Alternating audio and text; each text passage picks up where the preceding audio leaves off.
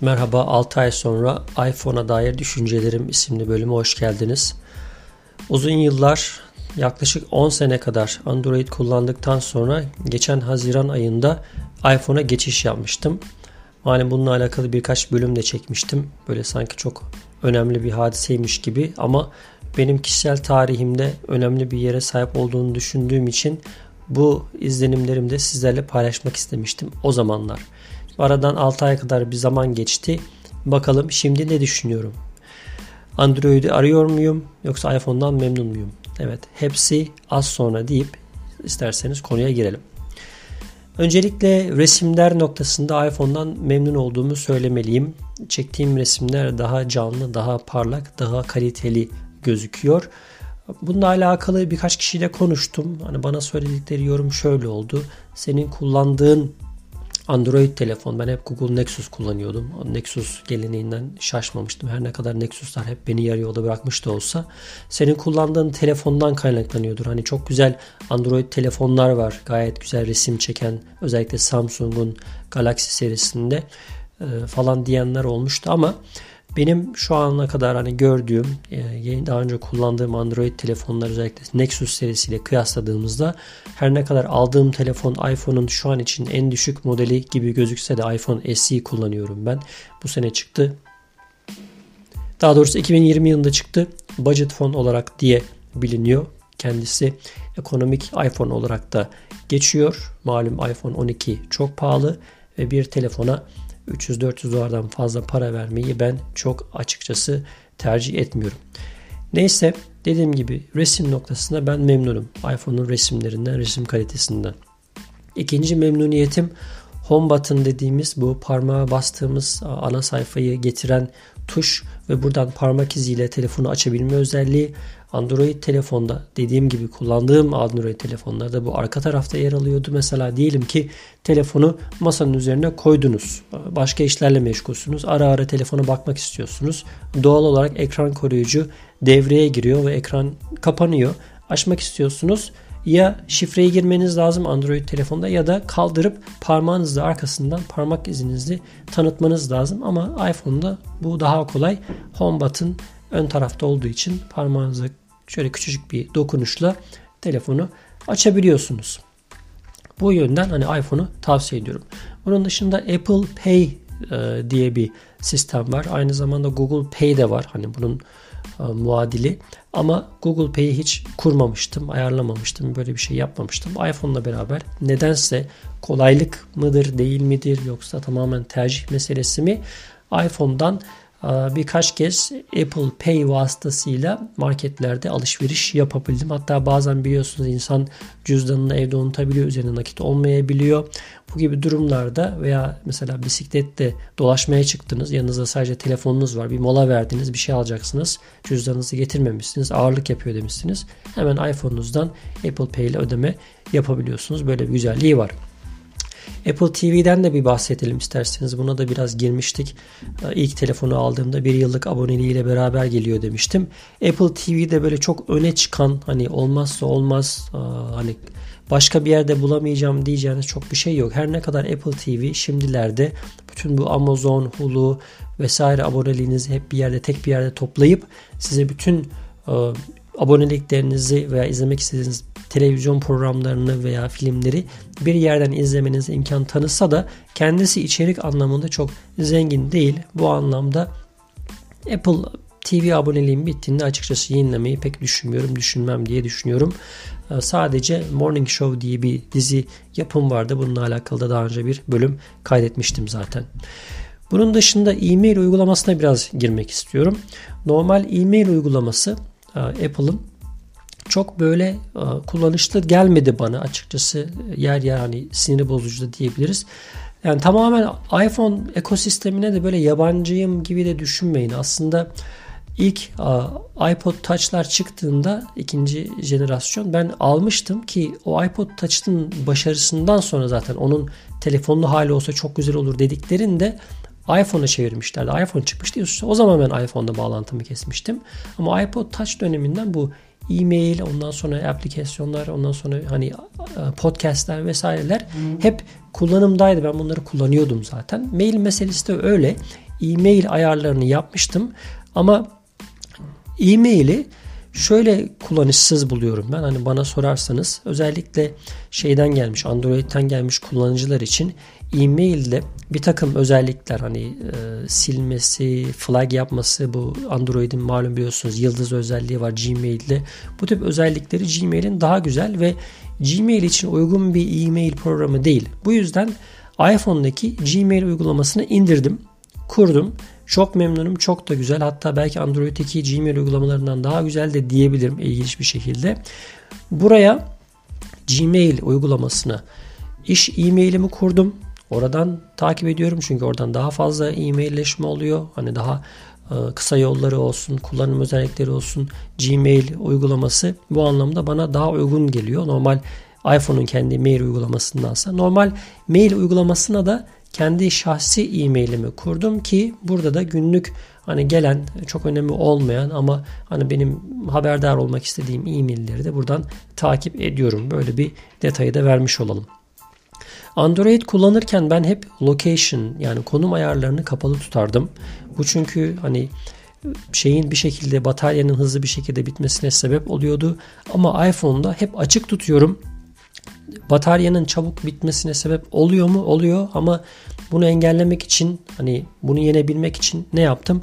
iPhone'da mesela display settings dediğimiz hani görünüm ayarları, e, screen saver, ondan sonra parlaklık ayarlarını falan böyle minimuma indirip şarjının bütün gün gitmesini sağlıyorum diyebiliriz. Mesela sabahları %100 telefonu şarj ederek evden çıkıyorum ve günün sonuna kadar hatta şu anda saat akşam 6 civarında %60'larda şarj e, seviyesinde diyebiliriz. Bu anlamda günü bitirmeme e, bir şekilde fırsat sunuyor. Ses kontrollerini sevmiyorum iPhone'da. Ses ayarlarının hepsinin ayrı ayrı yerlerden olması beni çok sinir ediyor.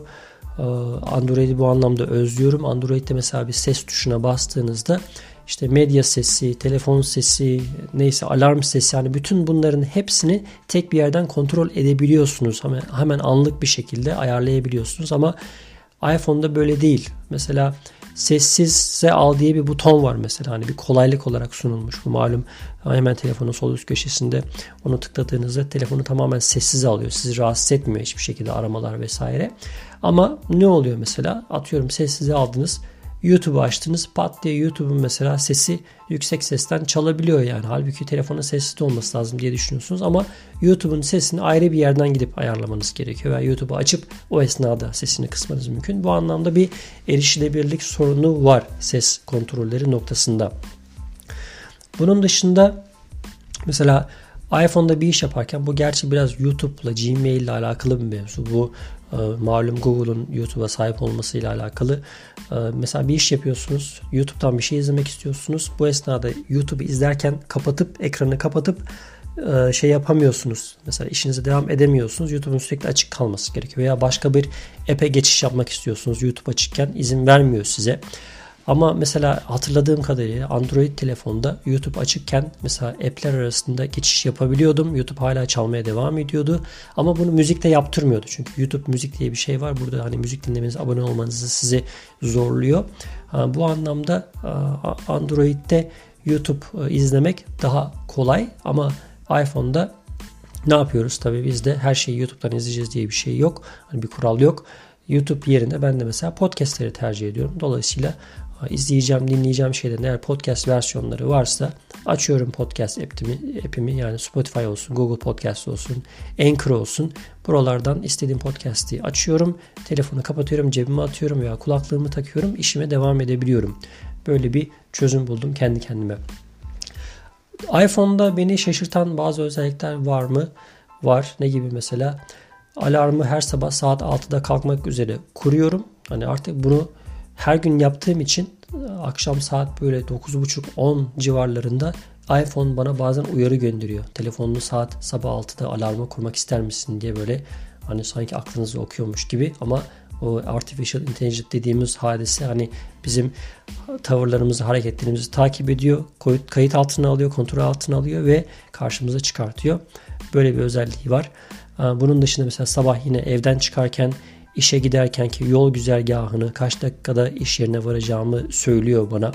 Hani böyle özellikleri var e, iPhone'un. Bilmiyorum Android'de de muhtemelen bunlar artık gelmiştir, kullanılıyordur diye düşünüyorum. Photos meselesi resimleri Google Photos ile senkronize ettim. Çünkü benim bugüne kadar ki e, çektiğim e, bayağı bir geçmişe gidiyor. Bayağı bir geriye giden fotoğraflarım var. Belki 2004-2005 senesine kadar giden resim arşivim var Google Photos'da. Bu anlamda tekrar iPhone'dan mesela iCloud üzerinden yeni bir albüm veya bir storage, bir depo başlatmak istemedim. Ne yaptım? Google Photos ile senkronize ettim. Şeyin iPhone'un Photos app'ini böylelikle çektiğim bütün fotoğraflar otomatik olarak tekrar Google'a yükleniyor ki zaten Apple'ın bana verdiği iCloud'ın bana verdiği 5 GB'lık hafıza veya depo hiçbir şekilde yetmeyecektir. Vakti zamanında Gmail açmanın faydalarından biri buradan eski bir dosta selam gönderiyorum. Beni Gmail hesabı açmam için çok e, ısrar etmişti, ikna etmişti. O zamanlar aç demişti. Çünkü o zamanlar Gmail'in hafızası sürekli büyüyordu. Benim 30 GB'a kadar çıkmış mesela Gmail'in hafızası. Şu anda gördüğüm kadarıyla mesela sonradan Gmail sahibi olanlar 15 GB'a kadar e, hafızaya sahip olabiliyorum maksimum. O da sizi şu anda hafıza almaya zorluyor. Bu anlamda sahip olduğum 30 GB'lık alan resimlerim hala yetiyor diyebiliriz. Bunun dışında bazı sinir bozucu özellikler mesela iPhone'da e, Wi-Fi özelliğini mesela kapatsam dahi hani bu alttan çıkan bir menü var eski iPhone versiyonlarında. Şimdi yenilerde o biraz daha farklıymış. Alttan gelen bir menü var. Orada mesela Wi-Fi'yi veya e, neydi diğeri? Bluetooth'u kapattığımda mesela tam kapanmıyor bunlar yani. Bir süre sonra Wi-Fi tekrar geliyor bağlanıyor yani. Bunu anlamıyorum Bluetooth mesela yine aynı şekilde kulaklığımı taktığım zaman mesela Bluetooth'u kapattığım halde kulaklığı otomatik açar açmaz tak diye hemen Bluetooth'a bağlanıyor. Bu özellikler mesela bazen sinir bozucu olabiliyor. Bunun dışında mesela iPhone'un yazıcıya bağlanması çok kolayıma geldi. Bilmiyorum Android telefonda belki ben beceremedim zamanında ama iPhone hemen yazıcıyı tanıdı. Wi-Fi üzerinden mesela cep telefonundan herhangi bir şey, herhangi bir dosya, belge, evrak hemen çıktıya gönderebiliyorum e, internet üzerinden daha doğrusu ev içerisindeki network üzerinden e, gönderebiliyorum. Alışamadığım bazı özellikleri hala var iPhone'un. Örneğin daha önce mesela Android kullananlar bilir. E-mailleri, mesajları mesela resimleri seçmek için bir şeyin üzerine böyle parmağınızla kısa süre basılı tutarsanız o anda size hani o dosyayla yapmanız gereken yapabileceğiniz seçenekleri sunar. Buna alışmıştım. iPhone'da bazen zaman zaman bunu yapmaya çalışıyorum. Basıyorum basıyorum mesela resimlerin üzerine seçenek vermiyor. Halbuki yukarıda select e, seçeneği var. Seç diye bir seçenek var. Oradan onu tıklıyorsunuz. Sonra istediğiniz resimleri seçiyorsunuz. Ondan sonra size aşağıda bir menü veriyor. Bu resimleri ne yapacaksınız? Birine mi göndereceksiniz? Silecek misiniz? Vesaire diye size bir e, seçenek sunuyor. Bu anlamda hala da alışamadım 6 ay geçse dahi ama zamanla alışacağız diyebiliriz. Sadece bunda değil mesela WhatsApp'ta da aynı şekilde hani herhangi birisine bir mesajı forward edeceğiniz zaman da aynı problemlerle karşılaşabiliyorsunuz. Bir de klavyesine alışamadım. Telefon biraz boyut olarak küçük. Özellikle tercih etmiş olsam dahi küçük telefonu cebime sığması açısından böyle çok büyük takoz denir yani o büyük telefonlardan hoşlanan birisi değilim. Bu anlamda küçük bir telefon tercih etmiş olsam dahi klavyesi ufak. Yani bazen yazarken zorlanıyorum hatta yazamıyorum. Parmaklarım gitmiyor. Birkaç tuşa aynı anda basıyorum. Oldukça işkence haline alıyor bazen. Her ne kadar bu swipe özelliği olsa da hani harflerin üzerinden hızlı geçtiğiniz zaman kelimeleri birleştirme özelliği olsa da veya sesli mesaj gönderme özelliği dahi olsa ben yine tek tek harflere basarak yazdığım için bu bazen işkence haline alıyor. Ne yaptım? iPhone'un zoom özelliğinden yararlanarak ekranı büyüttüm. Ekranda her şey böyle öküz gibi kocaman gözüküyor. Bütün böyle uygulamalar. Aynı zamanda klavyede büyük gözüküyor. Gittim mesela Safari browser'dan text e, ayarlarını ayarlayıp en azından ziyaret ettiğim web siteleri küçük gözüksün diye onun tekstini ayarladım. Böylelikle klavye biraz daha büyümüş oldu ama buna rağmen hala daha birkaç harf aynı anda basmaktan kendimi alamıyorum. Evet. Malum hiçbir şey mükemmel değil. İPhone mu Android mi diyenlere neyi tercih ediyorsunuz e, diye soranlara şöyle diyebilirim. Her durumda da bazı özelliklerden fedakarlıkta bulunacaksınız. Feragat edeceksiniz. Bu anlamda iPhone kullanırken bazı Android'in güzel özelliklerinden de feragat etmiş bulunuyorum. Ama bunun yanında mesela Voice Memos diye bir uygulama var. Vakti zamanında Voice Memos'u kullanarak çok fazla bölüm çektim podcast bölümü. Bu anlamda işime yaradı. Dediğim gibi resim kalitesinden memnunum. Onun dışında herhangi bir şey olduğunda e, çok fazla hani bozulmasa da iPhone böyle restart yaptığınızda yeniden başlattığınızda problem çözülmüş oluyor gibi gözüküyor. Daha böyle sağlam bir işletim sistemi havası veriyor Android'e kıyasla iPhone işletim sistemi. Bu yüzden bazı özelliklerden malum feragatta bulunmanız gerekiyor. Bu anlamda 6 ay sonra genel olarak iPhone'dan memnunum diyebilirim. Bakalım önümüzdeki yıllar, önümüzdeki zaman, önümüzdeki gelişmeler ne gösterecek?